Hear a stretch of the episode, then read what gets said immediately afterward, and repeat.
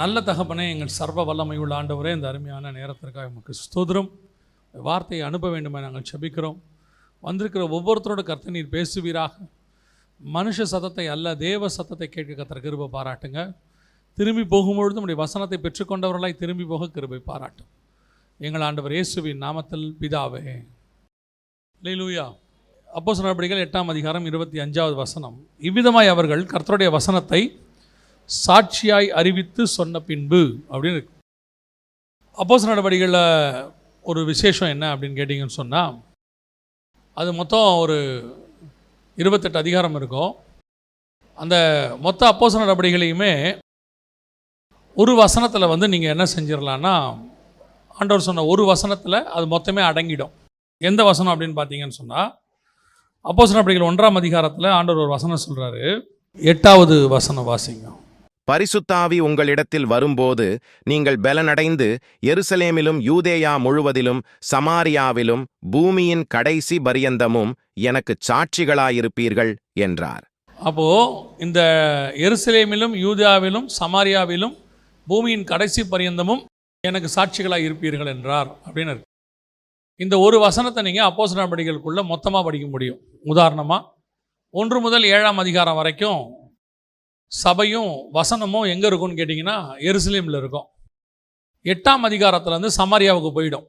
8ஆம் அதிகாரத்துலேருந்து நீங்கள் வாசிச்சிங்கன்னா, எருசலேமில் சபை மிகுந்த துன்பம் உண்டாயிற்று, அப்போ எல்லோரும் யூதயா சமாரியா தேசங்களில் சிதறப்பட்டு போனார்கள். யூதயாவுக்கும் சமாரியாவுக்கும் போயிடும்.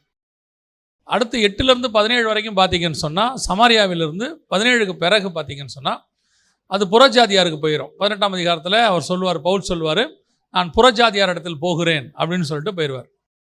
ஸோ இந்த வசனங்கள் பார்த்திங்கன்னா அப்படியே அந்த ஒரு வசனத்துலேருந்து அப்படியே இது முழு அப்போஸ்தலர் நடபடிகளையும் நீங்கள் சேர்த்து படிக்க முடியும்.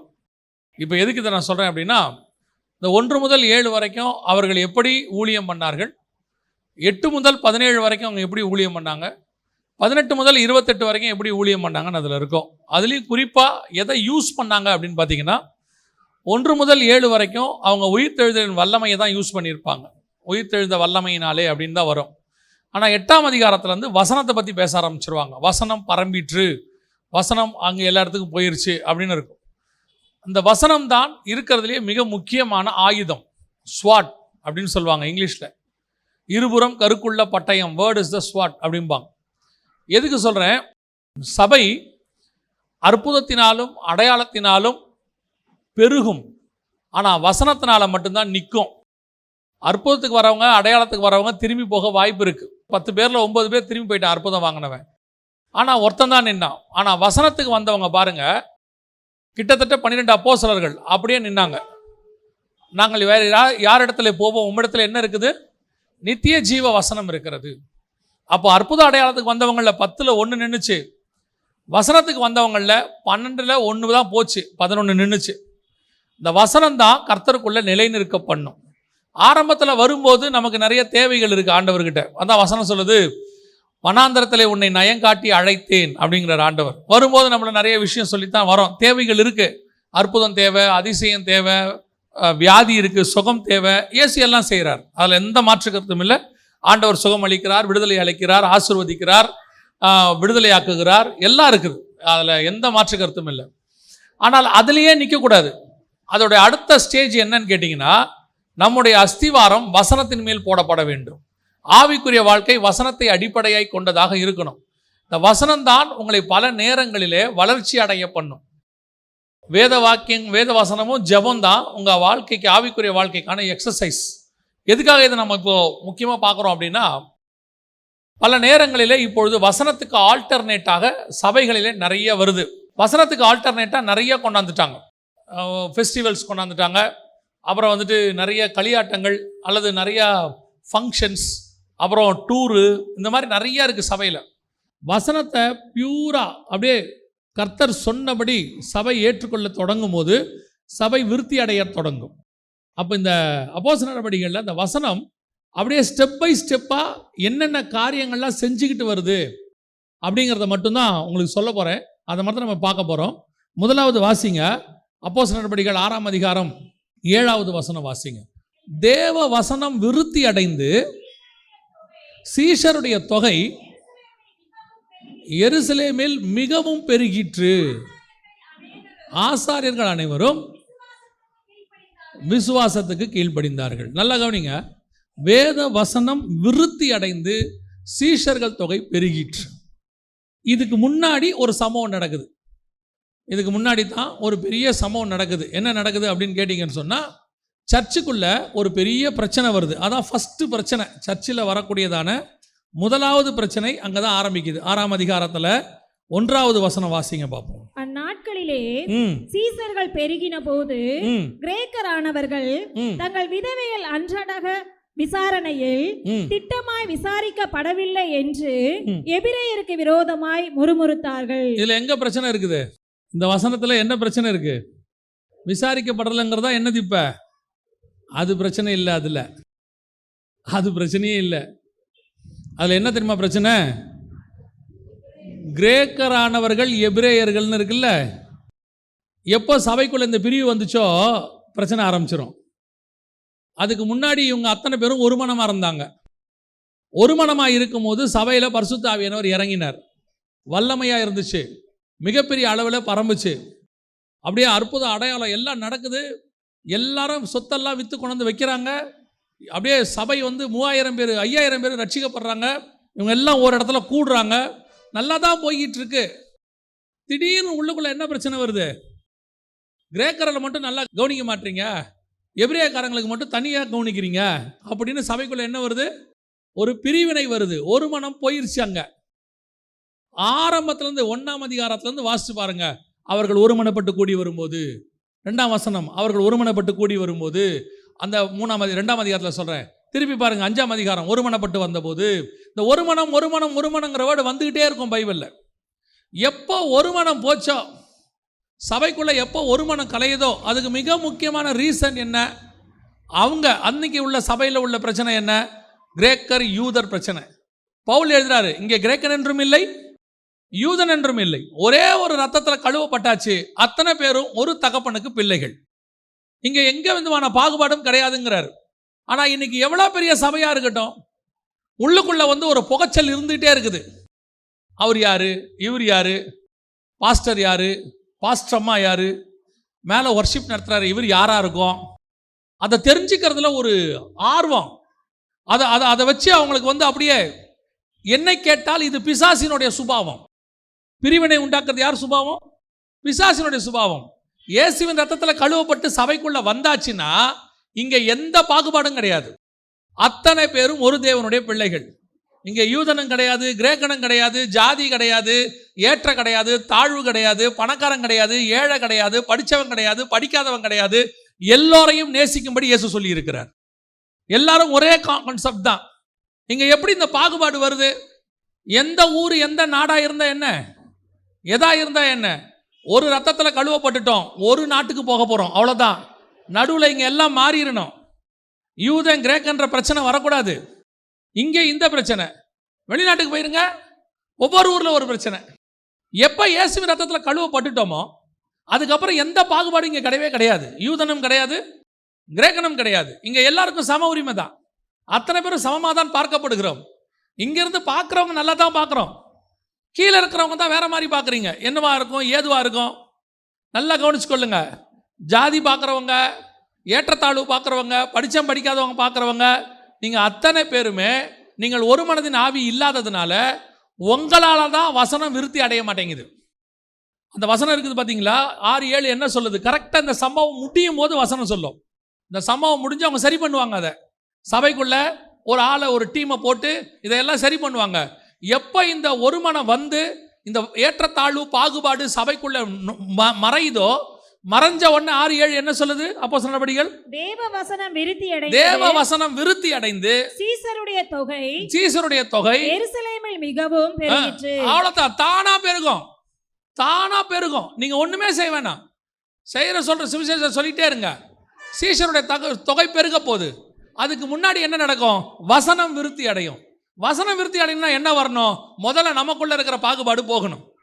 இன்னைக்கு சபை விருத்தி அடையாம இருக்கிறதுக்கும் சீஷர்கள் பெருகாமல் இருக்கிறதுக்கு காரணம் விசுவாசிகளுக்குள்ளேயும் ஊழியர்களுக்குள்ளேயும் இருக்கக்கூடியதான இந்த பாகுபாடு. நான் சொல்றது வெறும் ஜாதி பாகுபாடு இல்லை, எல்லா பாகுபாடும் இருக்கு. பிஸ்னஸ் மேன் பாகுபாடு இருக்கு. பிஸ்னஸ் மேன் வேற மாதிரி உட்காந்துருப்பாரு, அவர் உட்காரும் போதே தெரியும் அவர் யாருன்னு. படித்தவர் வேற மாதிரி உட்காந்துருப்பாரு, படிக்காதவர் வேற மாதிரி உட்காந்துருப்பாரு. உட்காந்துருக்க தோரணையே சொல்லும். எதுக்கு? இங்கே எந்த பாகுபாடுமே கிடையாது. சபை விருத்தி அடையணும், சீஷர்கள் பெருகணும்னா முதல்ல பாகுபாடு தொலையணும். சபையில் வந்துட்டீங்களா, இங்கே எந்த பாகுபாடும் கிடையாது, யாரை பற்றி பாகுபாடு, எதை பற்றியும் கிடையாது, எதை பற்றி பேசவும் கூடாது, தேவையும் இல்லைங்க. அப்படிப்பட்டவர்கள் முதல்ல மாறுங்க. நீங்கள் மாறினாதான் சபை விருத்தி அடையும், வசனம் விருத்தி அடையும், சபை பெருகும். நம்ம இவ்வளோ கஷ்டப்பட்டு ஊழியம் பண்ணிக்கிட்டே இருக்கிறோம், நடுவில் சில அப்படியே உக்காந்துக்கிட்டு சுரண்டிக்கிட்டே இருக்கிறது, வளர விடாமல் ஒரு ஓட்டையை போட்டு ஓட்டை போட்ட மாதிரி. சபைக்குள்ளே யாரும் யாரையும் நல்லா இருக்கியான்னு கேளுங்க, சாப்பிட்டியான்னு கேளுங்க, உடம்பு சரியில்லையான்னு கேளுங்க, எந்த ஊருன்னு கேட்காதீங்க.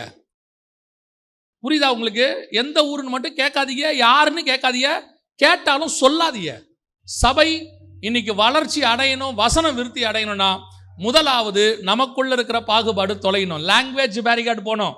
எந்த மொழிக்காரரு, எந்த ஊருக்காரரு, அப்புறம் என்ன இனக்காரரு, எல்லாம் போனோம். இங்கே யூதனும் இல்லை, கிரேக்கனும் இல்லை, எதுவும் கிடையாது. ஒன்னே ஒன்று தான், ஒரே பிதாவுக்கு நாம் எத்தனை பேரும் பிள்ளைகளாக இருக்கிறோம்.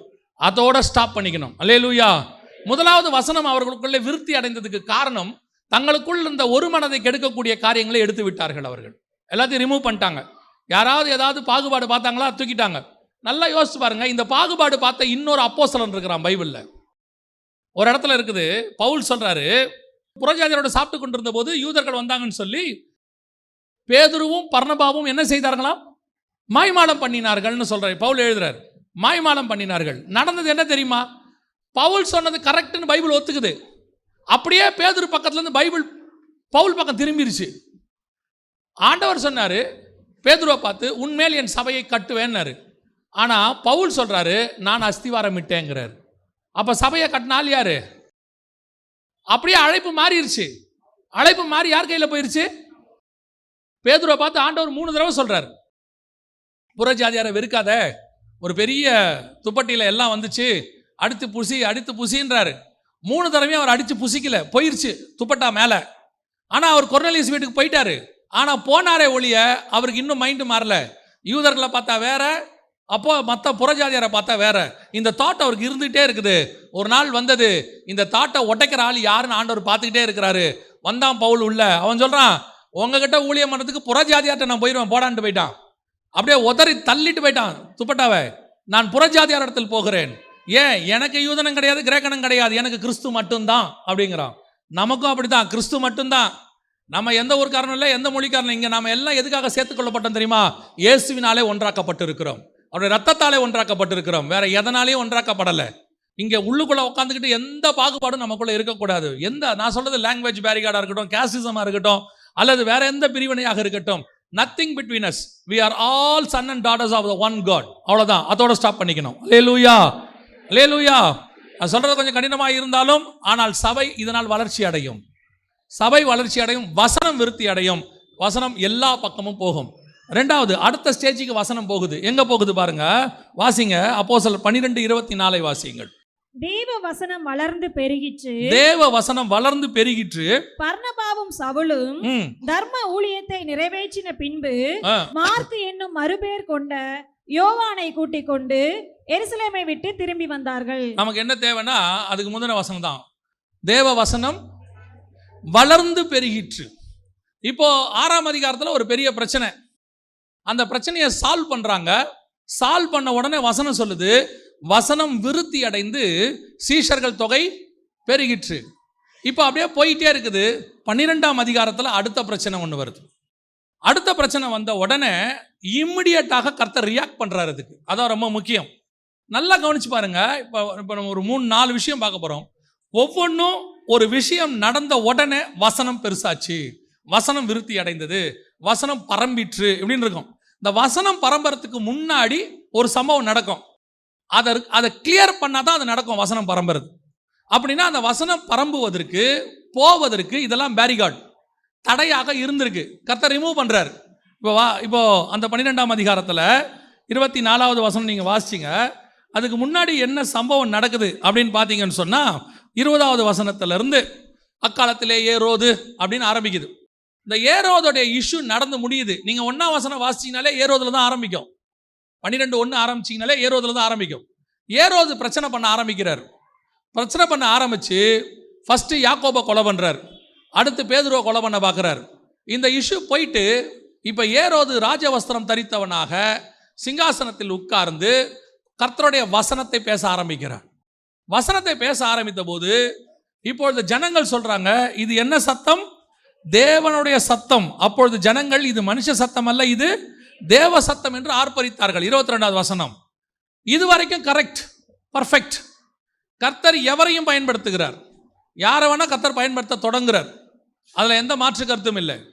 ஆனால் இங்கே என்ன பிரச்சனை அப்படின்னு கேட்டிங்கன்னா, கர்த்தருடைய வசனம் பரம்பரத்துக்கு முன்னாடி ஒரு பேரிகார்டு எது அப்படின்னு கேட்டிங்கன்னா, மகிமை வந்துகிட்டே இருக்கு, அது கர்த்தர் பக்கம் போகாம தன் பக்கம் திருப்பக்கூடியவர்கள். கர்த்தருடைய பக்கம் போகாம தன் பக்கம் திருப்பக்கூடியவர்கள்.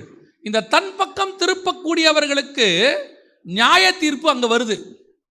கர்த்தருடைய வசனத்தில் 2 காரியம் உண்டு. நம்ம எல்லாம் நினைக்கிறபடி அது இருபுறம் கருக்குள்ள பட்டயம்னு இருக்குது இல்லையா? இருக்குல்ல, இருபுறம் கருக்குள்ள பட்டயம். ஒரு புறம் என்ன செய்யுது? இருபுறம் கருக்குள்ள பட்டயம்னா ஒரு பக்கம் ஒரு ஆளை அது என்ன செய்யுது? வெட்டுது. அப்போ இந்த பக்கம் என்ன செய்யும்? நம்மளை என்ன பண்ணும் அது? நீங்கள் வெட்டுப்பீங்களா? அப்படி நம்மளை அது வெட்டுமா? அப்போது அந்த பக்கத்தையும் வெட்டிக்கிட்டு இந்த பக்கத்தையும் வெட்டுக்குமா? அவருடைய அர்த்தம் அது இல்லை. ஒரு பக்கம் நியாய தீர்ப்பு அவர்களை வெட்டுகிறது, ஒரு பக்கம் நியாய தீர்ப்பு, ஒரு பக்கம் சுத்திகரிப்பு. இந்த பக்கம் இருக்கிறது நமக்கு நாமே நியாய தீர்ப்பு கொடுக்க மாட்டோம், அதுக்கு பேர் தற்கொலைன்னு பேர். அப்போ இந்த பக்கம் அது எதுக்கு வச்சிருக்கிறாருன்னா, ஊன அணுக்களை அது ஊட உருவுகிறது, உருவி போய் சரி பண்ணுது. இப்போ டாக்டர் கத்தி எடுக்கிறதுக்கும் யுத்தத்தில் ராஜா கத்தி எடுக்கிறதுக்கும் என்ன இருக்குது? வித்தியாசம் இருக்கு. அங்கே ராஜா எடுக்கிறது யுத்தம், மரணத்தை கொண்டு வரும். இங்கே இது மரணத்திலிருந்து மீட்கும் இதே கத்தி.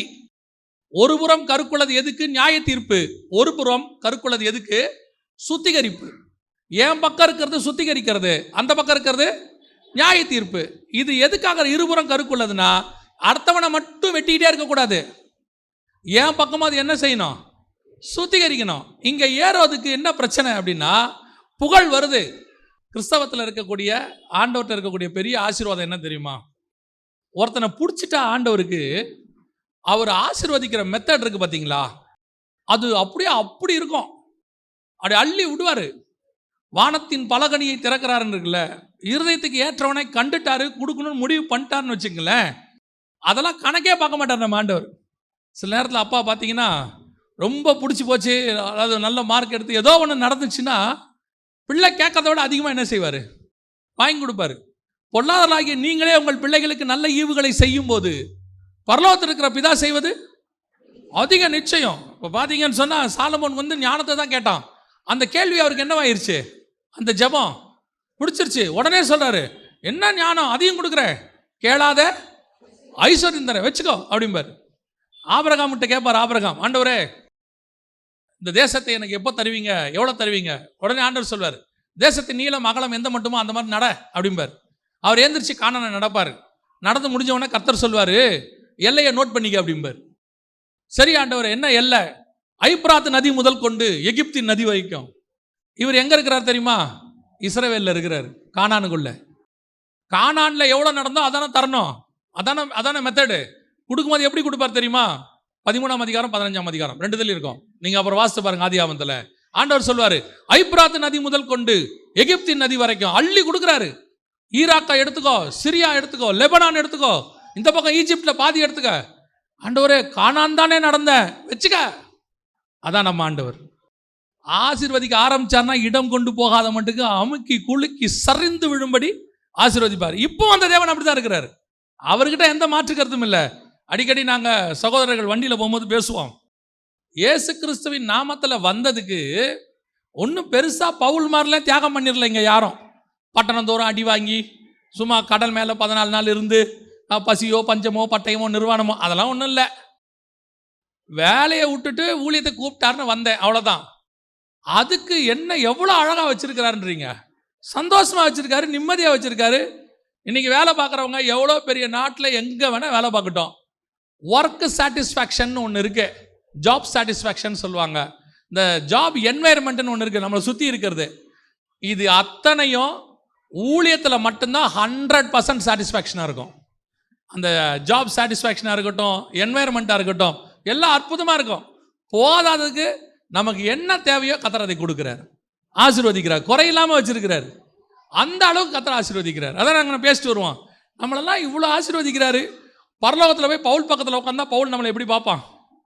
விளையாட்டுக்கு சொல்கிறேன், அவனோட கம்பேர் பண்ணால் நமக்கு ஒன்றும் இல்லை. ஆனாலும் கத்தர் கொடுத்து ஆசீர்வதிக்கிறார், ஆசீர்வதிச்சு சந்தோஷப்படுறாரு. சரி, அவன் அன்றைக்கி ரோடு போகிறதுக்கு கஷ்டப்பட்டான், நல்ல ஹைவேஸ் போட்டு வச்சுட்டு போயிருக்காரு பவுல். நம்ம அதுக்கு மேலே வண்டி ஓட்டிகிட்டு இருக்கிறோம், எல்லாம் நம்ம ஆளுங்க தான், நம்ம அண்ணங்க போட்டு வச்சுட்டு போனது தான் அப்படிங்கிற மாதிரி தான். அதுக்கு சொல்கிறேன், அந்த அளவுக்கு ஆசீர்வதிக்கிறார். ஆனால் அந்த ஆண்டவர்கார் விரும்புறது ஒன்று என்ன தெரியுமா? இவ்வளவும் கொடுக்குறேன், ஆனால் மகிமையை மட்டும் நான் யாருக்கும் தர மாட்டேன். மகிமை என்னுடையது, அது என் பக்கம் கொடுக்கணும். ஆண்டவர் ஒரு வசதியில் ஆசீர்வதிக்கும் போது இந்த கனம் மகிமை எல்லாம் நம்மளை சுற்றி வரும். வரும்போது அதில் தேனை எடுத்து டேஸ்ட் பண்ணுற மாதிரி ஒரு ட்ராப் கூட நீங்கள் டேஸ்ட் பண்ணிடக்கூடாது, மண்டையில் கொஞ்சம் கூட ஏறக்கூடாது. யாராவது வந்து சொல்லுவாங்க, நல்லா பிரசங்கம் பண்ணுறீங்கன்னு, கர்த்தரோட கிருபைன்னு ஓடி போயிடணும். நல்லா கவனிங்க, நமக்கு நல்ல குரல் இப்போ இருக்கே, இது தகர டப்பா மாதிரி மாறத்துக்கு 10 நிமிஷம் ஆகாது. நான் சொல்கிறேன் உங்களுக்கு, கரகரகரன்னு மாறத்துக்கு 10 நிமிஷம் ஆகாது. அந்த நேரத்தில் எவனா ஒருத்தன் வந்து அண்ணாச்சி பழத்தி ஐஸ்கிரீமையும் கொடுத்துட்டு போனான்னா கதை முடிஞ்சு, வேலை முடிஞ்சு.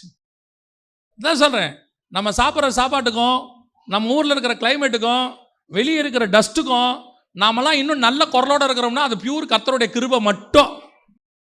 நிஜமாதான். இவ்வளத்தையும் தாண்டி நம்மளை பத்திரமா குரலை பார்த்துருக்கிறாரு, பேச்சை பார்த்துருக்கிறாரு, எல்லாத்தையும் வச்சிருக்கிறாரு. இதில் 1% கன மகிமை கூட நமக்குரியது அல்ல, 100% தேவனுக்குரியது. எப்போ நீங்கள் தேவனுக்கு கொடுத்துக்கிட்டே இருக்கிறீங்களோ கன மகிமையை, இந்த வசனம் நடக்கும். வாசிங்க 12:24. தேவ வசனம் வளர்ந்து பெருகிட்டே இருக்கும். கர்த்தரை உயர்த்த உயர்த்த, ஏன்னா கர்த்தர் தான் வசனம். கர்த்தருக்கு மகிமை கொடுக்க கொடுக்க கொடுக்க கொடுக்க 1% கூட நீங்கள் எடுக்காதீங்க, 1% கூட எடுக்காதீங்க, எந்த பர்சன்ட் எடுக்காதீங்க, எல்லாமே கர்த்தரது தான். பேசுறது, இப்போ நம்ம பேசுறது கர்த்தருடைய கிருபையில் பேசிகிட்டு இருக்கிறோம். நான் என்ன நினைப்பேன் தெரியுமா? ஆண்டவர் பேசுகிற வேலையை கொடுத்துருக்கிறாரு. கிட்டத்தட்ட எனக்கு தெரிஞ்சு 19 வருஷமாக இதை செஞ்சிட்ருக்கிறோம். இந்த பேசுகிற வேலையை இந்த ஒரு 19 வருஷமாக செஞ்சிட்ருக்கிறோம் ஊழியத்தை. இதில் நான் பேச முடியாமல் மீட்டிங் கேன்சல் ஆனதுன்னு ஒன்று கூட கிடையாது இது வரைக்கும். ஃபீவர் வந்துச்சு, தொண்டை பிடிச்சிச்சு, பேச முடியல, தொண்டை கரகரப்பாயிருச்சு, இல்லை தொண்டை கட்டிக்குச்சு, இப்படிலாம் சொல்கிறாங்கல்ல, அப்படி இது வரைக்கும் கர்த்தருடைய கிருபையினால் சொல்கிற ஒரு மீட்டிங் கூட கேன்சல் ஆனதே கிடையாது. கொரோனாவில் கேன்சல் ஆச்சு, அது வேறு விஷயம். எதுக்கு சொல்கிறேன் தெரியுமா?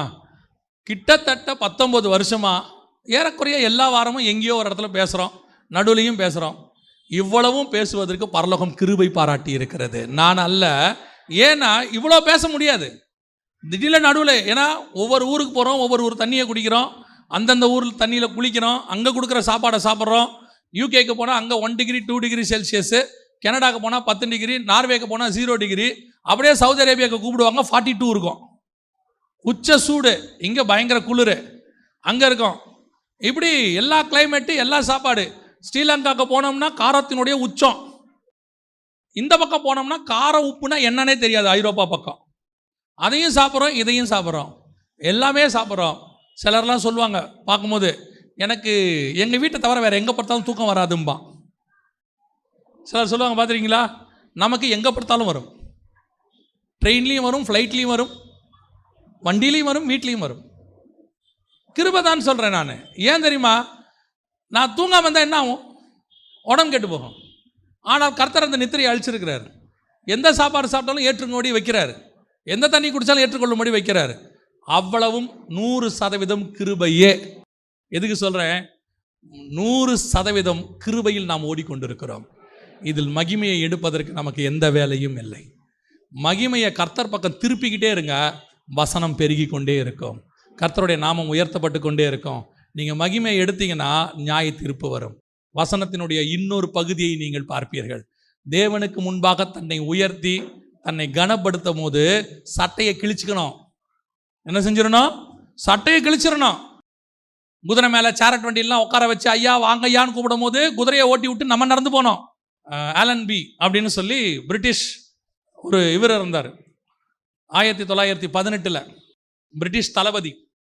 அவர் தான் முதலாம் உலக யுத்தத்தை எருசலேமை ஜெயிச்சவர். ஜெயிச்சுட்டு எருசலேமுக்குள்ளே நுழையிறார். அப்போல்லாம் குதிரை தான். குதிரைக்குள்ளே வராரு. எருசலேமுடைய அந்த கேட்டுக்குள்ளே வந்த உடனே குதிரையை விட்டு இறங்கிட்டார். இப்போவும் அந்த ஃபோட்டோ இருக்கும், நீங்கள் போய் பாருங்கள். ஜென்ரல் ஆலன் பியோடைய ஃபோட்டோ இருக்கும். எல்லாரும் குதிரையில் வருவாங்க, ஆலன் பி மட்டும் நடந்து வருவார். அந்த கேட்டுக்குள்ளே வரும்போது இறங்கி நடந்து வந்தார். அப்போ எல்லாரும் கேட்டாங்க, ஏன் நடந்து வரீங்க, ஏன் இறங்கிட்டீங்கன்னு. ஆலன் பி சொன்னார், இந்த கேட்டு வழியாக என் இயேசு மட்டும் கழுதையில் ராஜாவாக வந்தார். அவர் ஒருத்தருக்கு தான் அந்த தகுதி இருக்கிறது. நான் நடந்து வருவேன் என்று சொன்னார். அதுதான் கர்த்தருக்கு மகிமையை செலுத்துதல்.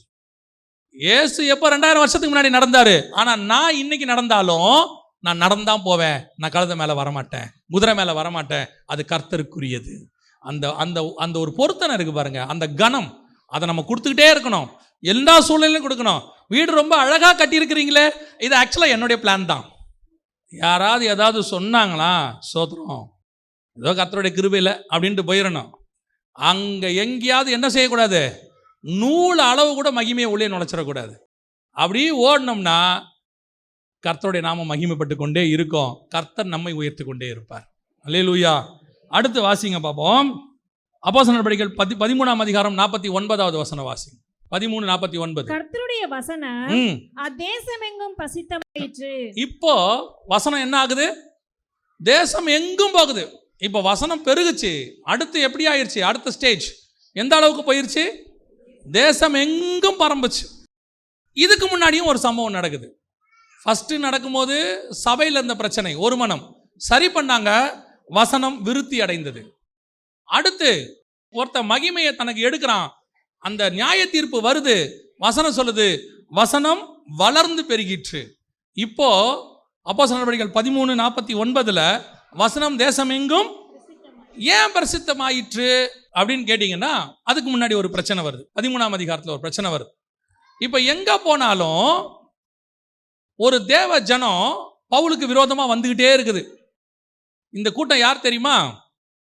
முந்தின நாள் பவுல் பிரசங்கம் பண்ணும்போது, போன வாரம் பவுல் பிரசங்கம் பண்ணும்போது சந்தோஷமாக கேட்குறான். அடுத்த வாரம் பார்த்தீங்கன்னா பவுல் மீட்டிங்க்கு கூட்டம் வந்துருச்சு, பயங்கர கூட்டம்.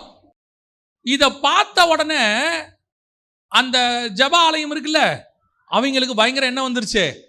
பொறாமை வந்துருச்சுன்னு இருக்கு. அங்கே நீங்கள் பார்த்தீங்கன்னா பவுலின் மேல் பொறாமை கொண்டு அப்படின்னு இருக்கும். 13:1 அப்போஸ்தலர் நடபடிகளில் 45 யூதர்கள் ஜனக்கூட்டங்களை கண்டபோது பொறாமையினால் நிறைந்து பவுலினால் சொல்லப்பட்டவைகளுக்கு எதிரடையாய் பேசி விரோதித்து தூசித்தார்கள். இது அடுத்து கர்த்தர் நம்மளை ஆசீர்வதிக்கிறத பார்த்தோன்னு ஒரு கூட்டத்துக்கு என்ன வருது? பொறாமை.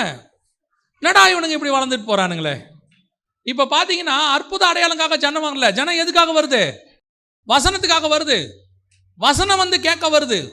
வசனம் கேட்க வந்த உடனே அந்த இடத்துல யூதர்களுக்கு ஒரு பொறாமை வருது. பவுல் மேலே பொறாமை வந்த உடனே அவன் சொல்கிற வசனம் என்னன்னா, 46வது வசனம் வாசிங்க. அப்பொழுது பவுலும் பர்னபாவும் தைரியம் கொண்டு அவர்களை நோக்கி, தைரியத்தோடு அவர்களை நோக்கி. அடுத்த வசனம் தேசம் எங்கும் போகணும்னா நம்ம செய்ய வேண்டிய மிக முக்கியமான விஷயம், சில நேரத்தில் சில இடத்துல தைரியமாய் பேச வேண்டியது அவசியம்.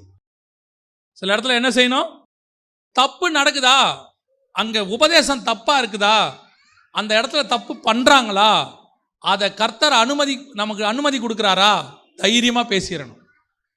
பல நேரத்தில் நம்ம என்ன செய்வோம் தெரியுமா? சரிங்க, நாங்கள் என்னங்க, நாங்கள் ஒன்றும் பேசலைங்க. பவுலுக்கும் பேதுருக்கும் அது ஒன்று தான் வித்தியாசம். எந்த இடத்துல எடுத்து பாருங்க, தைரியமாய் பேசினான். அந்த தைரியம் தான் இம்பார்ட்டன்ட். ஸ்பிரிச்சுவல் தைரியம் வேணும். ஸ்பிரிச்சுவல் தைரியம் தப்பு நடக்கும்போது பேசுறதுக்கு வரணும்.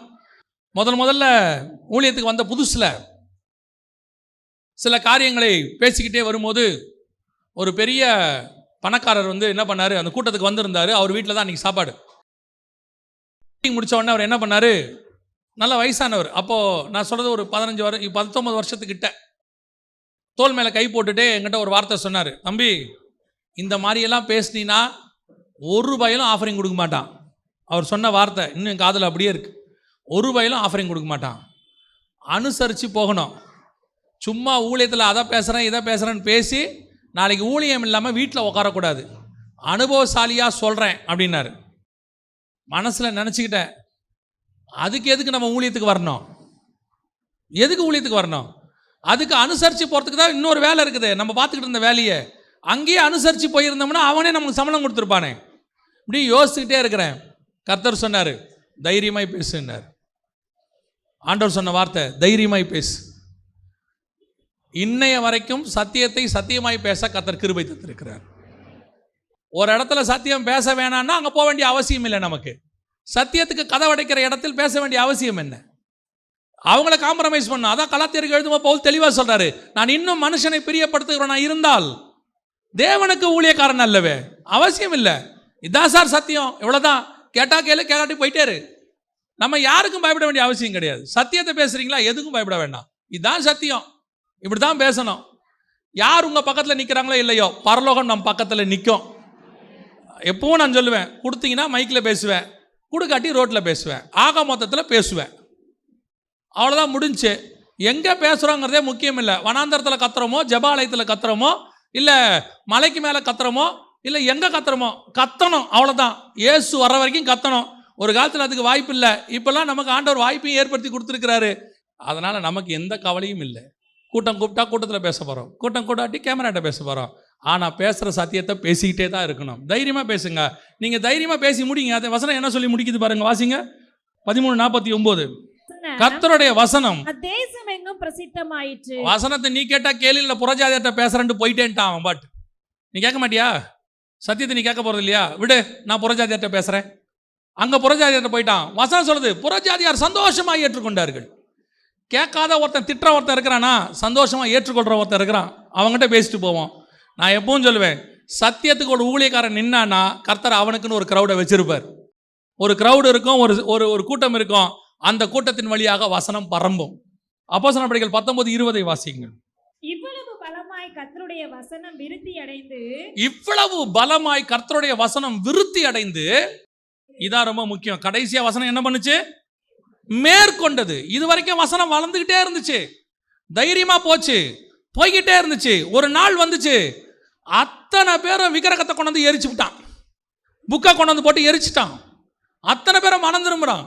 மாய வித்தக்காரன், அவன் இவன், எல்லாரும் மனம் திரும்புறான். எது ஜெயிச்சிச்சு? ஊழியக்காரன் ஜெயிக்கல. யார் ஜெயிச்சா? வசனம் ஜெயிச்சிச்சு. அதுதான் வசனத்தினுடைய வல்லமை. வசனம் தான் கடைசியா ஜெயிக்கும். வசனத்தை ஜெயிக்கிற வல்லமை உலகத்தில் இதுவரைக்கும் யார் கையிலையும் கர்த்தர் கொடுக்கவே கிடையாது. பேசுறதுக்கு ஊழியக்காரன் பேசினா ஊழியக்காரனுக்கு ஆசீர்வாதம். வசனத்தை ஒழுங்கா பேசினா ஊழியக்காரனுக்கு ஆசீர்வாதம். இல்லைன்னா அந்த வசனம் தான் செய்ய நினைக்கிறதை செய்து முடிச்சு விட்டு தான் திரும்பும். வசனத்துக்கு அப்படி ஒரு வல்லமை உண்டு. அது மேற்கொள்ளும். எதை மேற்கொள்ளும்? 50,000 வெள்ளியாமா. யோசித்து பாருங்க, அங்க வசனம் அப்படித்தானே இருக்குது. மாய வித்தைக்காரராயிருந்தவர்களில் அநேகர் தங்கள் புஸ்தகங்களை கொண்டு வந்து எல்லாருக்கு முன்பாக சுட்டெரித்தார்கள். அவைகளின் கிரயத்தை தொகை பார்த்து 50,000 வெள்ளிக்காசாக கண்டார்கள். 50,000 காசு இல்லை, வெள்ளிக்காசு. 5,000 பேருக்கு சாப்பாடு போகிறதுக்கு எவ்வளோ கேட்டாங்க? எவ்வளோ ஆகும்னு சொன்னாங்க? 200 பணம். 200 பணம். 5,000 பேருக்கு சாப்பாடு போகிறதுக்கு 200 பணம் போதும். அப்போ 50,000னா எவ்வளோ பேருக்கு சாப்பாடு போடலாம்? அந்த பணத்தை இன்னைக்கு கணக்கு பண்ணி பாருங்க. இன்னைக்கு வெறும் 50,000 வெள்ளிக்காசுங்கிறதே பெருசு தான். இன்னைக்கே 50,000ங்கிறது பெருசு தான். 2000 வருஷத்துக்கு முன்னாடி 50,000 போடுங்க, எத்தனை ஆயிரம் கோடினே வராது நமக்கு. அத்தனை ஆயிரம் கோடியை கொண்டு வந்து எரிச்சு விட்டான். எரிக்க வச்சது வசனம், எரிக்க வச்சது வசனம். அந்த வசனத்தை தான் கர்த்தர் உங்கள் வாயிலையும் என் வாயிலையும் கொடுத்துருக்கிறார். நீ தைரியமாக எடுத்து யூஸ் பண்ணணும். ஒரு நாள் இந்த வசனம் எல்லாவற்றையும் மேற்கொள்ளும்.